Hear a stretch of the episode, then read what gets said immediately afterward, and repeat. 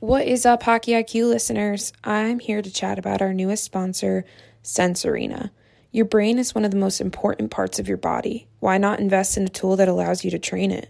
With Sense Arena, athletes can gain a competitive edge using VR training. Players are able to go through a scenario thousands of times without having to step foot on the ice. No more waiting around for puck touches or perfect scenarios. Sense Arena can enhance reaction time, decision making, and multitasking abilities, making you the next MVP. I mean, if the LA Kings are using it, it's gotta be good.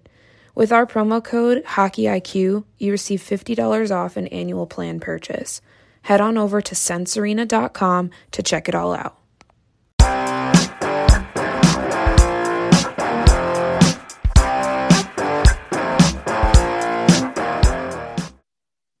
On today's podcast, we are pleased to be joined by my good friend and uh, NHL alumni, Jean Luc Grandpierre, who I've known for some time. I've actually coached his son, Denon. And uh, we have a good long chat here about you know his experiences both playing coaching and uh, parenting really. And and there's a lot to dig into there huh greg? Absolutely. I, I, love that we went through every single stage. You know you get your coaches you got your players but even we talked about parents um, and I think that was the greatest thing that he talked about was from the parenting perspective because he found himself going down that rabbit hole of the parent he didn't want to be, where he's pushing his kid, um, and he just backed off, and suddenly that passion came from his kid, and you know let him do what he wants to do and just enjoy the, the rink as a parent. So I thought that was cool. I think the uh, the greatest line he had is, you know, your kid isn't you. You know, let the kid be be who he is or who she is uh, I, I, love that. And then also the multi-sport athlete and you, utilizing all these other uh, experiences and then transferring into hockey, I thought was super valuable. Yeah, super fun conversation, and uh, I think you guys are really going to enjoy this one. So, without further ado, here's our conversation with Jean Luc Grandpierre. We are pleased to join on the podcast today a friend of mine and NHL alumni, Jean Luc Grandpierre. JL, how you doing today? I'm good, Dan. Excited to be on your podcast. Yeah, thanks for thanks for being here. We got Greg alongside too, and uh, you're our first NHL alumni, so that's that's exciting for us. Uh, breaking down barriers here. Um, I got to ask you first things first. Uh, tell us what you miss most about playing. Ooh, what I miss most about playing, honestly, for me, uh, probably the competition uh, is the the main thing. Just the the whole process of getting ready for you know games, practices, you know training camps uh, and just being around you know a group of guys that you go to and battle with every single day right uh, whether it's in practice or in games uh, you know obviously you get some good friendship uh, have a lot of fun but it's a lot of hard work as well but the, somehow it's weird to say but you miss the hard work that you have to put in the gym and on the ice every other day I thought for sure you were going to say you miss playing Monday B League the most, but that's a fair answer too. Yeah, no, no, not not too much hard work on that one. no back checks allowed. Yeah, no, no back checking. What do you think? Like, um, you know, you've got a son that plays, and and you've obviously been around the game for a long time. Where do you see the game going? You know, in the next like five years. Like, obviously, you watch a lot, being on the Blue Jackets broadcast. Like, where where are we heading here? I don't know, Dan. It's really interesting to that. That's a great question because uh, these guys, you see these young guys coming in the league, and it seems that uh, year after year, the veterans are not who's pushing the game forward. It seems like a lot of those newer players uh, are the one that are kind of like setting this benchmark, and it started with uh, you know Sidney Crosby, uh, and then all of Ovechkin start working on that one timer from that corner, and everybody was doing that. And then a little later, uh, Connor McDavid came along with some speed that's never been seen before. That, along with incredible hockey IQ and incredible hands as well. So he's he's got like the perfect package, and he's got size on top of it. And then uh, last year we saw Cale Makar and uh, Quinn Hughes changing the defensive side. And these guys are smaller stature defensemen. And you know, Cale Makar is a prime example. I mean, he's got the explosion that you see on you know typical small forwards. He's got the smart. He's got a booming shot. So it seems like every other year the game is changing and again it comes with like these young prodigies that come into the league and kind of like reset everything and now all of a sudden everybody's catching try to catch up to it so it's very unique situation uh, i don't know of many sports that are being changed by young players like the nhl is but uh, so yeah i couldn't tell you where the game's going but uh, all i know it's getting faster more exciting definitely less physical but uh, it's definitely fun to watch that's really cool. I, I, couldn't agree more. I feel like it's always the young people doing the changing. They just don't care anymore. They're breaking through barriers. Yeah, exactly. It used to be a, you know, hockey used to be a game where you went in and it's like, all right, respect your elders and, you know, go do your job and follow everyone. And now these guys are coming in and they're literally changing the way the, the way the game is played. So it's really cool to see. That's a good segue. And honestly, I probably should have just started there to begin with. But why don't you tell us, like, you know, your experience, your your story from you know your youth in in uh, Quebec, and and how you made it, you know, to the NHL and ultimately uh, into Columbus. And like, I was just thinking about how you know veterans kind of like led the way, and, and especially in like your era. And like, I think back to like the teams that you played on were like so like veteran laden, right, for the most part, and just like maybe your story and and how you ended up playing on teams like that. Uh, yeah, it was a, it was definitely an interesting path. So yeah, I got uh, so I'll start. You want me to start the pro level or when I was a kid? No, tell go. I know your story, could, but, but tell. I'm gonna tell, tell you way back. Yeah, yeah. yeah. Not that long. Yeah. So I grew up. Uh, uh, Montreal, obviously, was, you know, it is kind of like the mecca of hockey, and um, both my parents are were uh, immigrated from Haiti, so uh, hockey was not part of their background. But me being in Montreal, I started with playing soccer, and then after a couple of years, I decided to start hockey, and uh, actually started with figure skating, believe it or not. So I actually did figure skating for a year before even touching a hockey stick, and then moved on to the hockey. So uh, it was a little embarrassing. Uh, my dad was not aware of it, but I think it gave me a great base to be a good skater, uh, you know, in the future. Because skating is really not something that I never worked on throughout my career. So I was blessed with good skating ability. I think just from that one year of figure skating. Uh, and then, uh, yeah, start playing. I was not an elite player by any mean.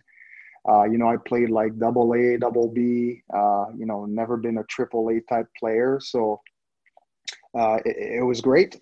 Uh, had some fun. You know, my coaches were always somebody's dad, and uh, you know, we practiced a couple times a week and played you know 30 games a season, maybe uh, including tournaments, maybe plus tournaments.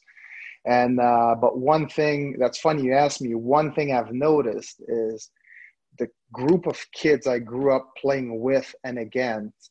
Uh, although we were all you know some kind of like not super competitive, but you know, not rec league as well. Uh, a lot of them end up NHL players. So you know, you, you look at the Marty Biron, the uh, Danny Briere, the uh, I'm trying to think Roberto Luongo, JP Dumont, uh, Denny Hamel. All these guys are guys that I've played against or with. Uh, JS Giguère was my goalie.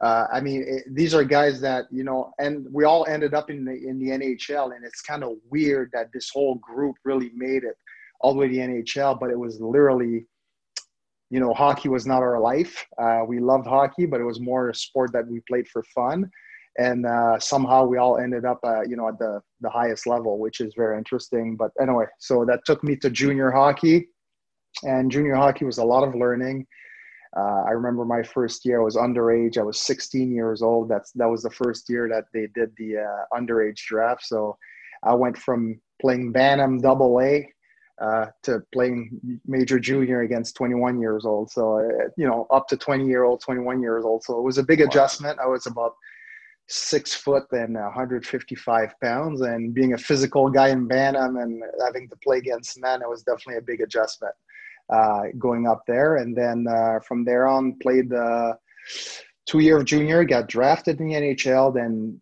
finished my junior career two years later. So I played four years still junior and then turned pro. Uh, got drafted by the St. Louis Blues and never played with the Blues. Went to one camp and they traded me to Buffalo. And then Buffalo is really when I grew up as a young man, young pro, the organization. So, you know, we had, uh, you know the Michael Pecas, Dominik Hasek's, you know, like a lot of really good veteran. Yeah, yeah. uh, James Patrick. So a lot of good veterans there that really surrounded me. Uh, you know, that's really where I learned how to develop as a young uh, player and uh, especially as a young professional. And uh, from Buffalo, went on, uh, you know, to Columbus, obviously, where I played for four years, and then finished up in Washington D.C. And then after that, I can keep going, Dan.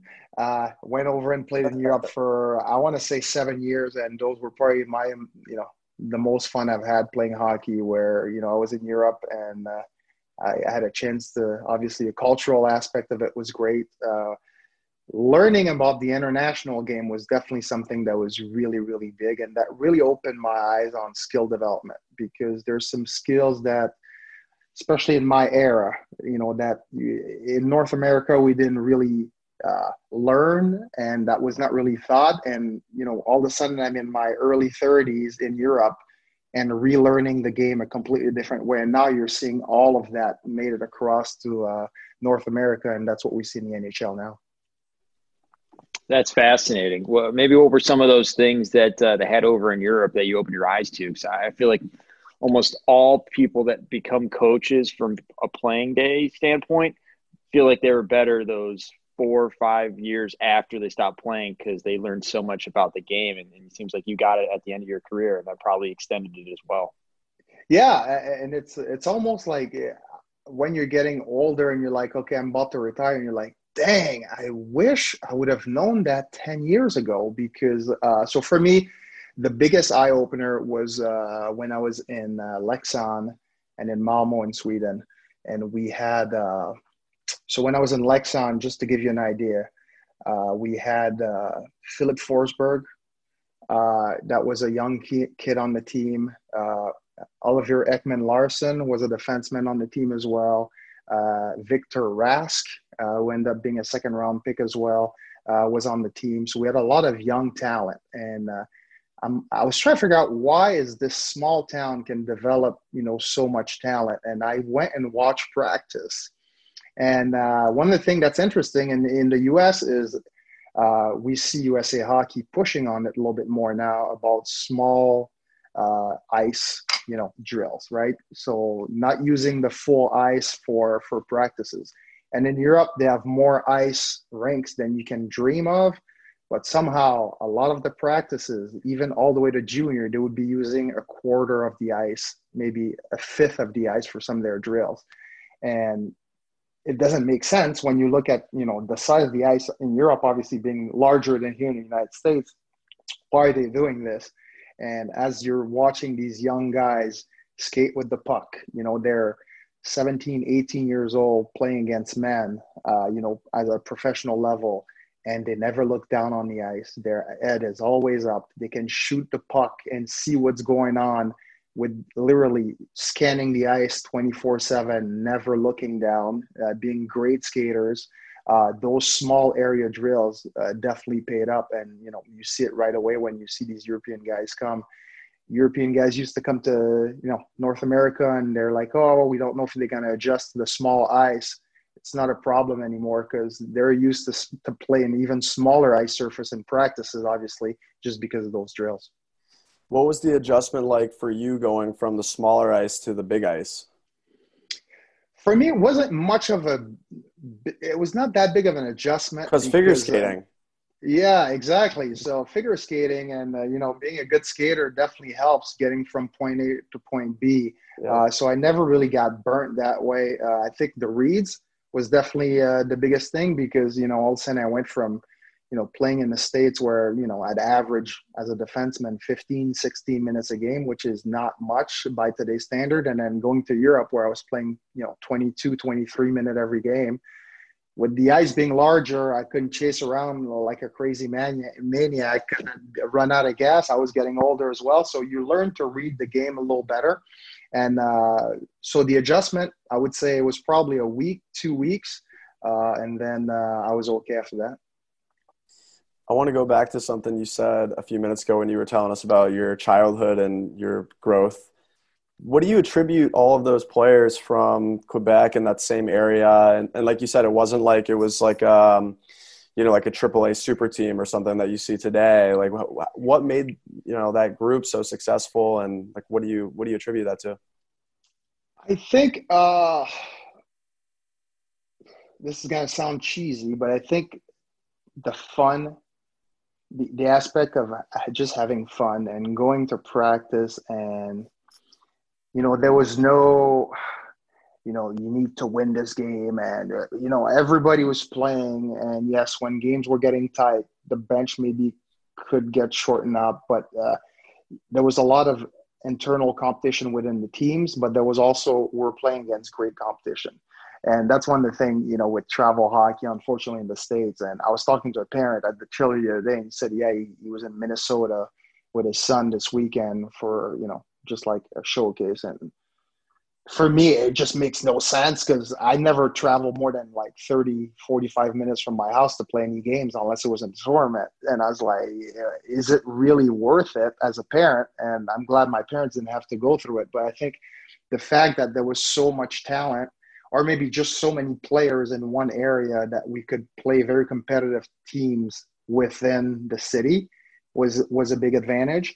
And i think uh, the way the game was thought was great because it was just an activity. You know, it was a city ran type, uh, you know, league. So there was not, you know, there was no politics involved. There was, it was just fun for the players. And I think uh, if the kids are having fun, they're going to develop.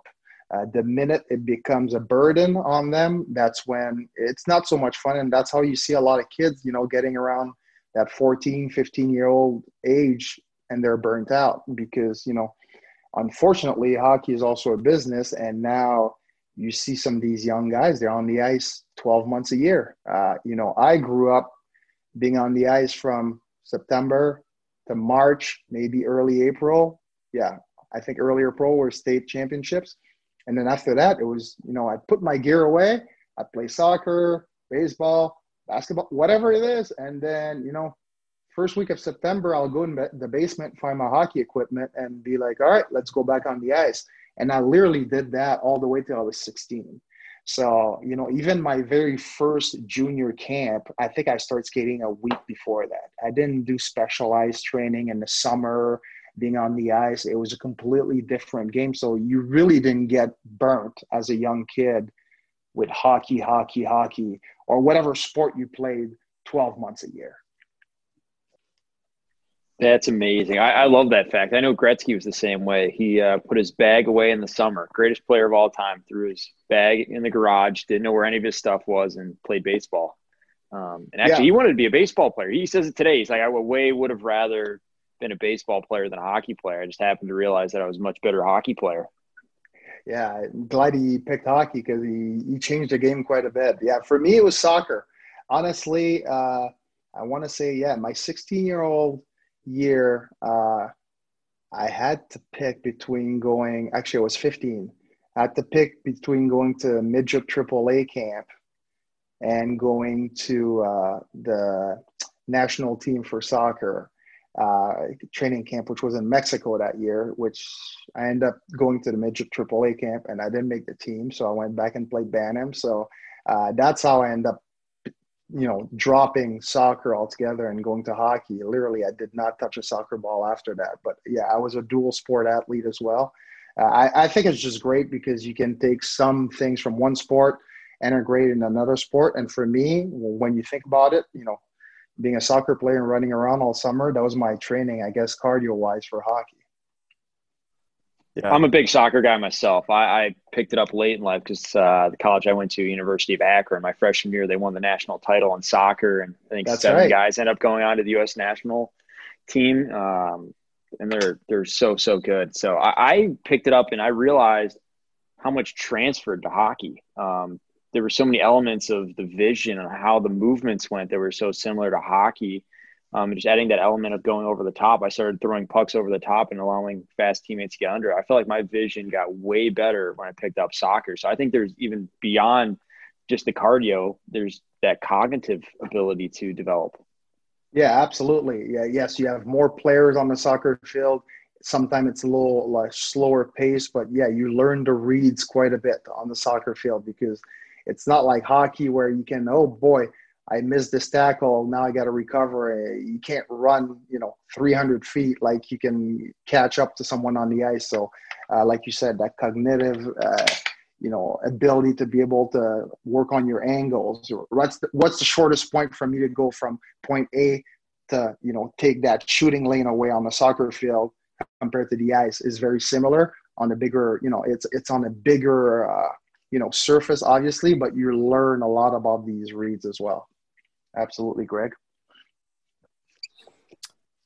I'm curious. Uh, so you mentioned like the showcase and the conversation you had with this parent at Chiller. Like what? So that's like a how not to, right? And like modern day hockey parenting. I'm kind of I'm with you on that. What what would be some advice that you might give like a, a miscellaneous parent if you like ran into him at Chiller? Like what would you tell him? What would I tell them? Oh boy. Or, or what would you tell them if you could say whatever was on your mind? You know what I mean? Yeah. So Dan, you know me because yeah. you've coached my son then. So I will tell you, and uh, I have a lot of parents that came to Belfry, and you know, I've talked to me now that their kids in high school, and uh, Toby Cruel came to me, and his son is going to be a sophomore in high school, and he said, "Man, he's like." I learned the biggest lesson from you watching you with Denon. And I said, What was that? He's like, I used to be so hard on my son and I could see him starting to get frustrated. And now he's playing and he's having so much fun because I backed away. And for me, that's it. As a parent, don't want it more than your kid.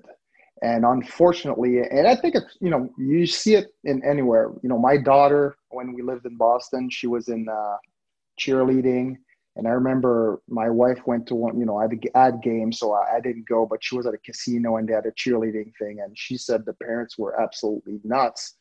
And it's like they want it more than the kids want it. And unfortunately, you see that in sport now. It can be soccer, it can be basketball, it can be football, right? You, everybody you hope their kid's going to turn into a great athlete and is going to be, you know, uh, you know, a pro or in the NFL or in the NBA or in the NHL, whatever sport that may be.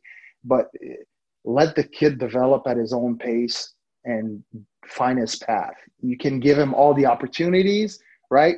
You can buy him the equipment, get him the ice time, but don't push it on them. I was guilty of it. I coached Dan in his first year of hockey when he was a squirt, and it was an absolute nightmare. And my wife said, "This this should be fun." I said, yeah, it's going to be awesome. And then halfway through the year, I said, I'll never coach him again. And she said, why? I said, it's not fair for him because I'm harder on him than on the other kids. And it's just, he's not having fun. I just want to go to a rink and be a dad. And just, I want him to get in the car. If he wants to talk to me about the game, we'll talk about it. But I don't want to be that coach, right? Driving home and said, you should, you should have done this instead of this, and you should have done this because that's not fun. And that's not how I was raised. My dad, he'd bring me to the rink and he'd say, Hey, how was the game? And I'd say, It was good, it was bad. He had no clue what was going on in the ice. And that's what I appreciated. And I want to give the same thing to my son. And I just wanted him, and I want all the parents, hopefully, to learn hey, your kid has a coach. The coach most likely knows more than you or less than you, but at the end of the day, he is their coach. Let the coach do their thing and just bring your kid to the rink pay your dues, and have the let the kid have fun. Just be a parent. Stop being a coach or a personal trainer to your kid. Wow, that that is well said, and I think that's absolutely huge. I don't know how many parents I see that want it more than the kids, and you're exactly right. Sooner or later, it just kind of burns out. Um, but if yeah. the kid initiates it, they go so much further. And, and exactly how the car ride went with you, I think, is probably how it should go with every kid and parent on the way home. How was the right. how was the game? You know, encourage. Right. Oh, I really like you did X, Y, Z. All the other stuff, you know, just turns them off from from the game and giving the enjoyment from it. So, right, that, that's well it, said. It, it's just tough not to get caught up because I'll tell you, I'm guilty. So I do real estate, and I remember selling a house, and my buyer in their basement, the the seller had this synthetic ice rink, and I was like, "This is sweet." And they're like we gotta get we gotta get rid of it because we want to put a gym down there so i said i'll buy it from you so i bought all this synthetic ice and i put it in my basement build the boards and everything i was like denon look at this i got your own hockey training center and it was so frustrating because he could not shoot the puck to save his life and he never used it. And I was like, go work on your shot, go work on your shot. And after a while, I was like, listen to me. I want it more than you want. So I stopped. That thing collected dust for three years. Dan, you coached you coached then, and that shot wasn't going anywhere. You he had a rocket. What are you talking about? Yeah, right. Well, now he goes down there. Now he's in high school. He goes down there by himself and uses it all the time, man. Honestly, whether it's there or not, I don't care. But at the beginning, when I built it, I was like, oh my gosh, I'm that parent. But I was just trying to give him the resources because as a kid, I remember I was shooting tennis ball in my basement and it was driving my dad nuts. And I wish I would have had something like that. So I provided my son, but he's not me. So even myself, I catch myself sometimes being that parent, but you just have to control it. And, you know, thankfully my wife is there to remind me, is like, hey, let the kid be. And it works out pretty well. yeah. I mean, I can say like from my own experiences just with you and with the program, like I, don't even think that you needed to say that out loud because people, you know, they know who you are, obviously. And when they see you, like, I don't want to say you're apathetic, but when you're like, you're not the one pushing Denon, that really, you know, leaves a mark on them because they're like, well, I didn't play in the NHL and he did. And he's not even pushing, you know, like his kid to be like something that he's not even interested in or whatever. So I think that there's, I think there's a lot, of, I think there's a lot there.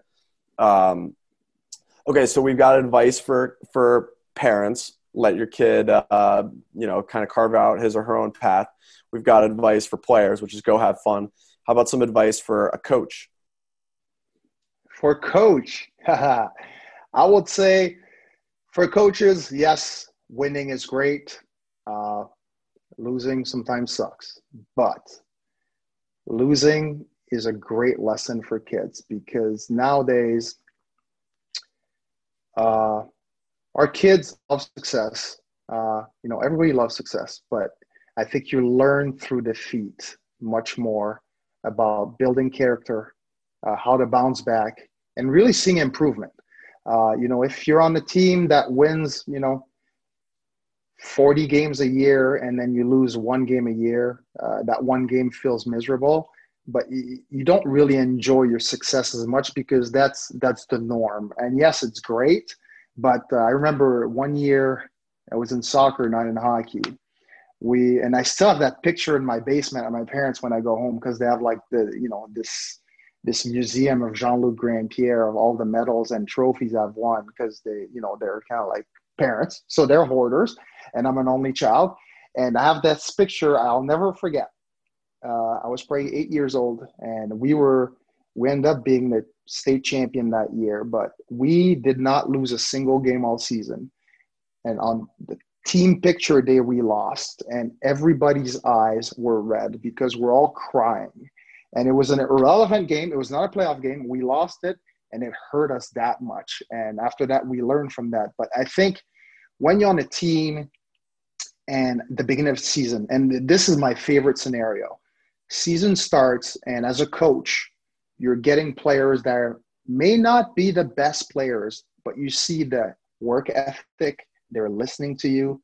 Take these kids before the kid that skates fat, scores a lot of goal, and kind of does his own thing because your group will grow so much better with these guys that will listen to you because if they're listening, they want to get better. When you have some good players, sometimes they think they know it all, they're going to do their own thing it's really hard to mesh a team, team together. So as a coach, I say lean toward developing young athletes and young, you know, players instead of taking the cream of the crop and try to run the score everywhere. It is so much more rewarding as a coach to see the improvement from the beginning of the year till the end of the year instead of, you know, seeing guys, you know, on top their game in training camp. But a lot of times these guys will, they'll plateau by November and the only reason they plateau is because they're so good compared to the rest of the guys that they don't want to learn anymore. They're not going to listen because they think they got it all figured out.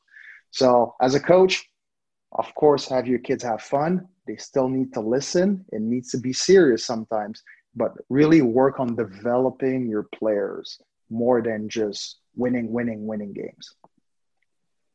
What you just said is, is so critical. It, it's not all about the wins. You, you can win when you lose just based on the development. Those are some of my favorite games is when we lose because you can see the kids are, are tuning in a little bit more. They're listening a little bit closer, and what you say that day really propels them uh, forward. It's it's amazing. So yeah, um, it humbles you. It really does. I'm curious. So we're, we're talking about coaching right now. Maybe uh, taking from your coaches because you had a bunch of them. I believe Dave King, Bob Hartley, Lindy Ruff, uh, Bruce Cassidy, and one of my personal favorites, Gerard Gallant. Uh, who were some of your favorite coaches, and maybe what are the things that made them your favorite? Uh, I would say Dave King was probably one of my favorite ones uh, because he was very demanding. He was fair. He didn't care if you were a rookie or a veteran. He was a guy that would tell you how it is, and a lot of guys didn't like it. But you know, uh, kind of like Torts. You know, if you sucked, he's not gonna sugarcoat it. He's gonna tell you you suck. And if you were good, he's gonna tell you you're good. Uh, you know, outside the arena, greatest guy. Uh, I have a lot of admiration for this guy. He would go on a run. He would go and jog uh, every day. Every single day, go jogging. He broke his rib one time in Vancouver running, and he slipped on ice, broke his rib, and he kept that streak alive. I saw him in Germany. I want to say oh, 12 years after I played for him in Columbus. And uh, he's like, I asked him about the running streak and I said, Is it still alive? He said, Yep. He's like, I even coached in Russia and I went and run, ran every morning. Uh, he had this routine and he really stuck to it. But he was just a great man. I think he was a uh, he was a really good coach.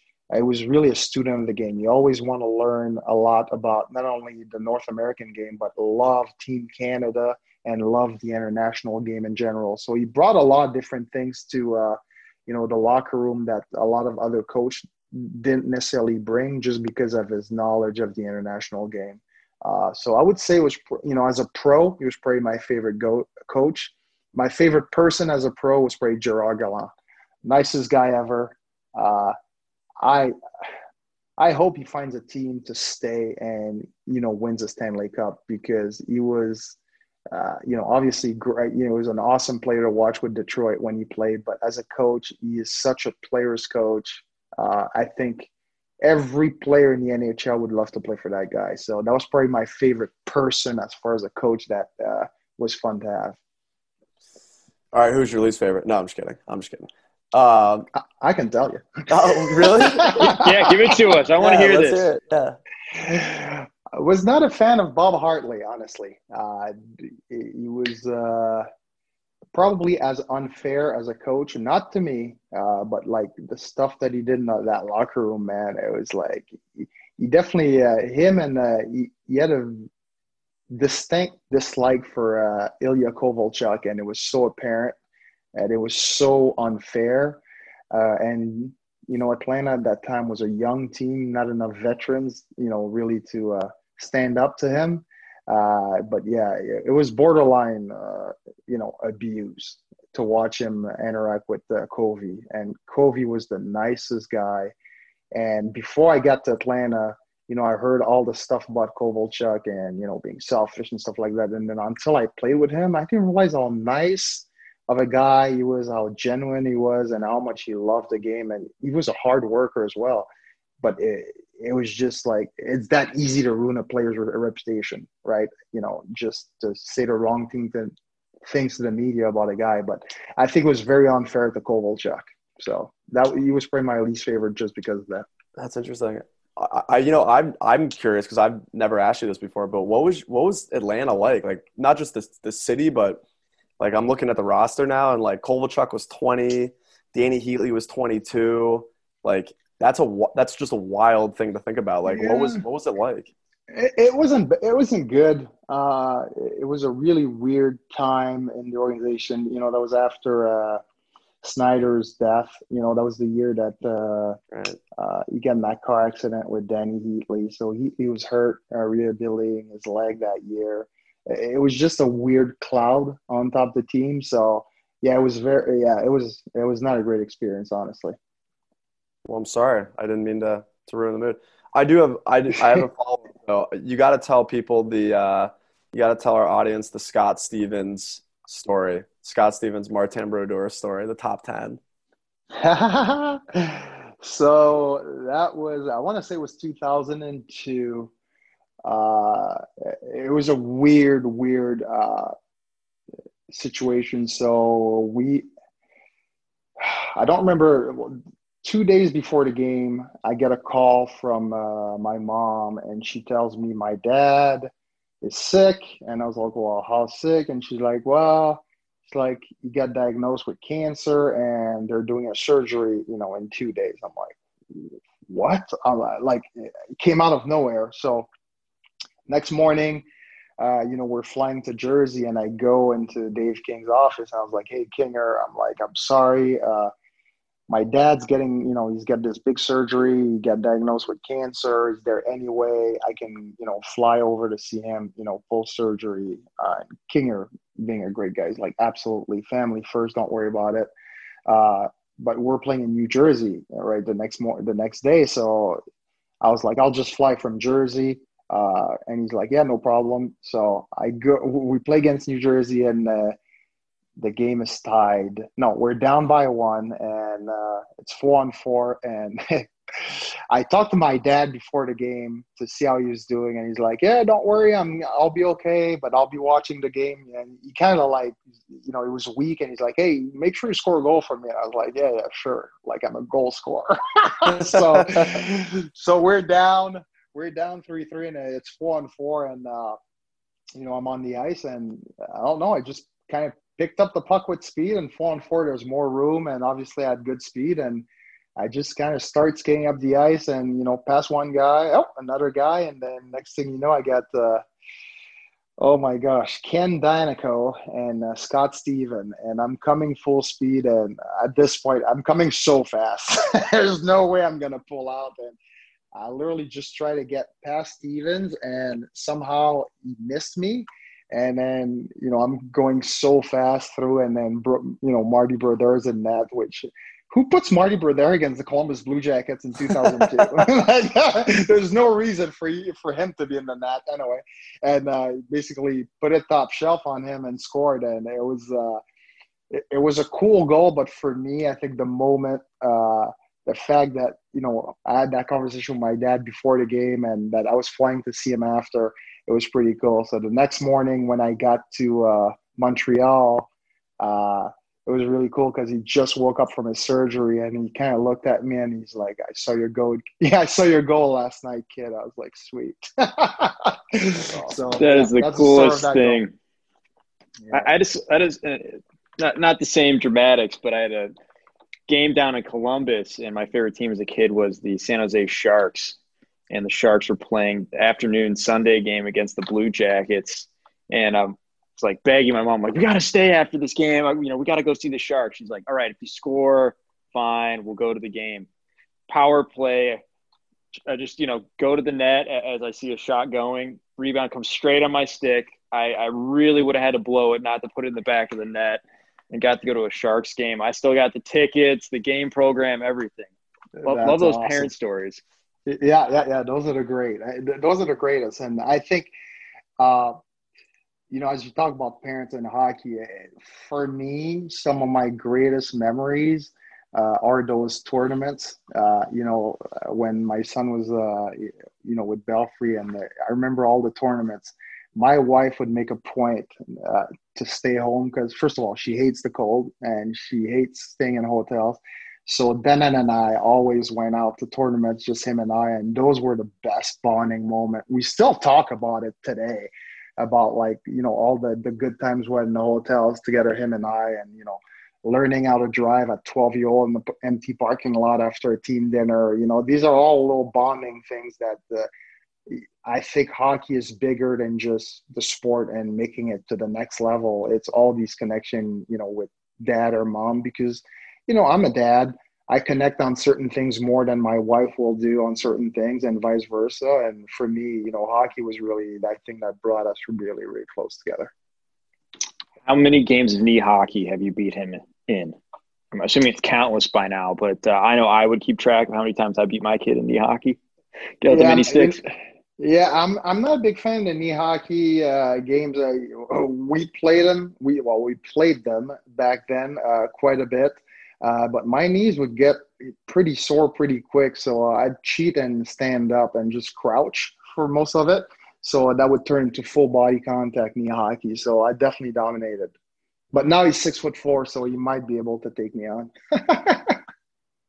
How's his gym sessions going? Better question. Gym sessions. Nah, he doesn't go to gym. He's not. He's not the. You know, he loves hockey, but he's not a kid that's going to be in the gym working out anytime soon. So, and again, that is okay with me. That's perfectly fine. When I was in a, his age at 16, I didn't even know what a weight was yet. So it's all good.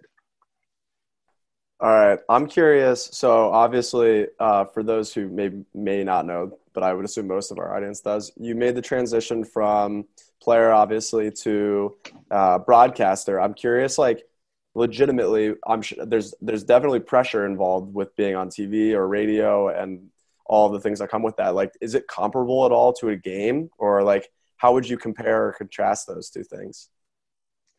Oh boy.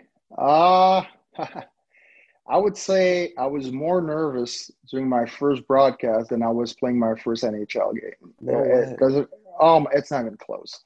so you know, hockey is uh, you've been playing, you've been doing it since you're a child. So it, it's just a game. You're just playing against different people. You know, television is something that I've never done in my life before, and all of a sudden, you go from Billy Davidge, who's like a legend and everybody loves legend, to yeah. like who's this guy?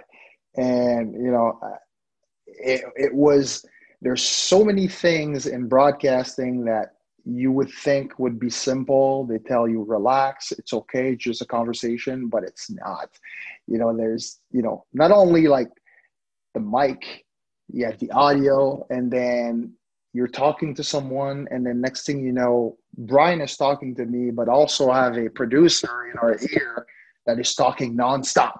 And you're trying to think about what you're talking about try to listen to the guy next to you then you have the crowd in the background making more noise.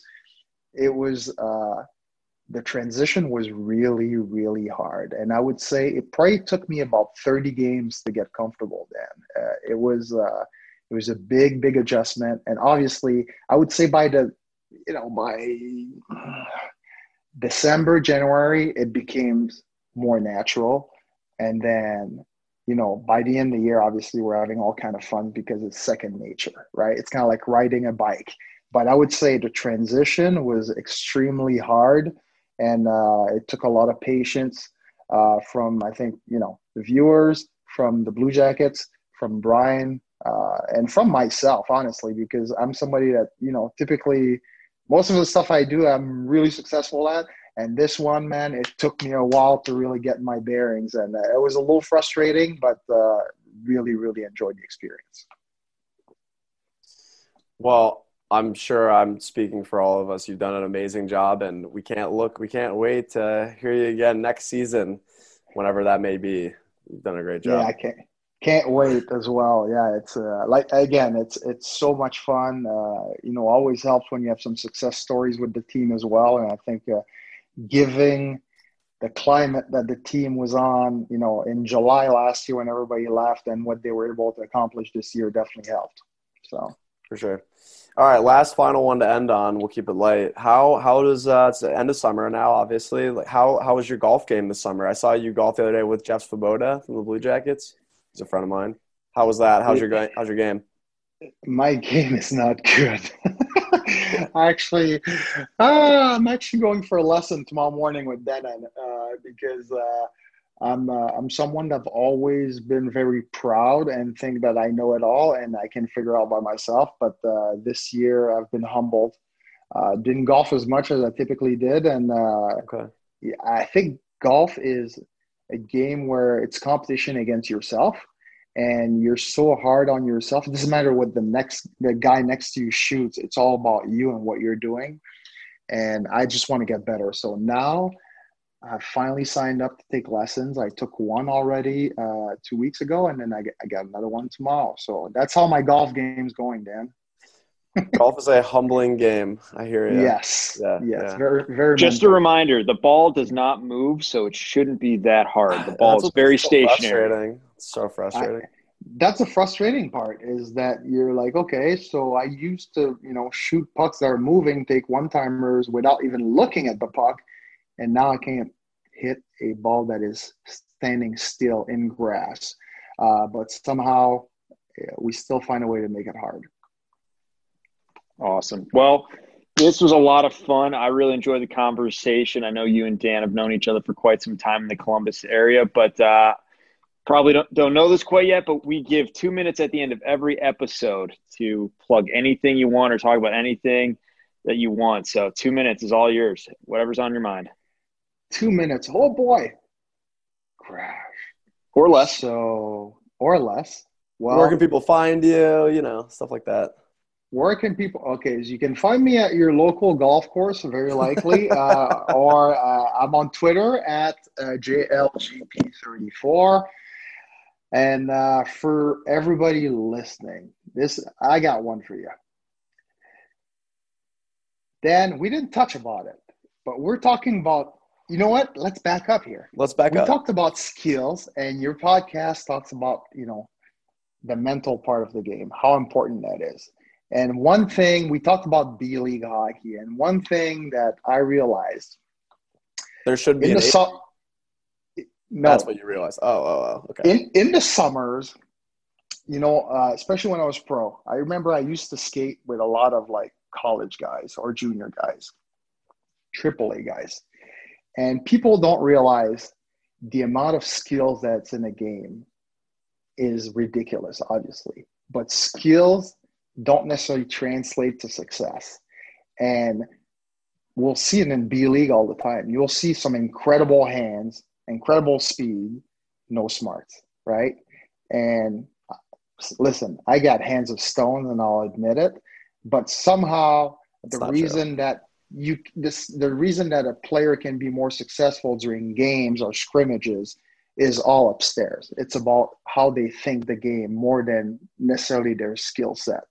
So I'm all about your kids learning, you know, how to shoot a puck hard, how to, you know, do the Kucherov and do all these moves and work on their hands and their skating, but have them learn the game, read the game, watch some games, watch your favorite player's positioning over the fancy moves and the skating that he's doing. It is so much more valuable. So, this is what I'm going to leave you with. Let's think a little bit more about positioning, doing the little things right instead of all the flashy stuff. How's that for you? Beautiful. Perfect. Perfect. Hey, we're gonna have to have you back on where we'll talk more about that. Um, All right. Absolutely. I, I go on that stuff all day. I mean, that we have our newsletter out. We've been talking a lot about that. Dan's gonna release here one about being on your offhand as a winger and how advantageous that is. So we're we're gonna have to have you back on soon. Absolutely. Offhand is the way to go. I learned it in the men's league, baby. Left wing, righty. It's That's all right. good. Well, it's helpful when you can shoot a puck like you can, JL. You gotta learn new positions. Go play goalie. Oh, Yeah. I have. Don't worry. I got the I got the equipment. I did the I same know thing. My brother left town and he left his goalie bag here, so I've been playing tender. It's Love the it. best. So awesome. much It really is. Oh, I love doing the uh, fu energy when you stop your buddies. It's the best. Absolute JL, best. thanks for coming on. We really appreciate your time, and uh, we'll catch you soon. all right, guys. See ya. Yeah. See ya. Thank you for tuning into the Hockey IQ podcast. We are Hockey's Arsenal. Greg Revac and Dan Dukart. Together, we've come together to create a platform and a community to expand on hockey intelligence, hockey IQ, whatever you want to call it. Uh, we're very passionate about seeing this game played smarter and better and continue to develop itself uh, to the next level and staying on the cutting edge of things. So you can find us at Hockey's Arsenal on Facebook, Twitter, and YouTube. We're also at hockeysarsenal.com. Uh, you, from there, you can find some resources and some options to work with us. We're excited to continue this. If you enjoyed this episode, please like, subscribe, follow, and share. Uh, you can also join up for our newsletter as well, where we're going to tackle anything hockey IQ related. So we're excited to have everyone here and continue to build.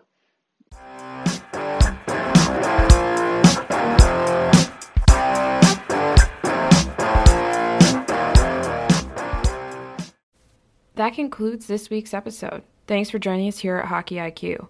If you haven't already, take a quick moment to hit that subscribe button, give us a thumbs up, and drop a review.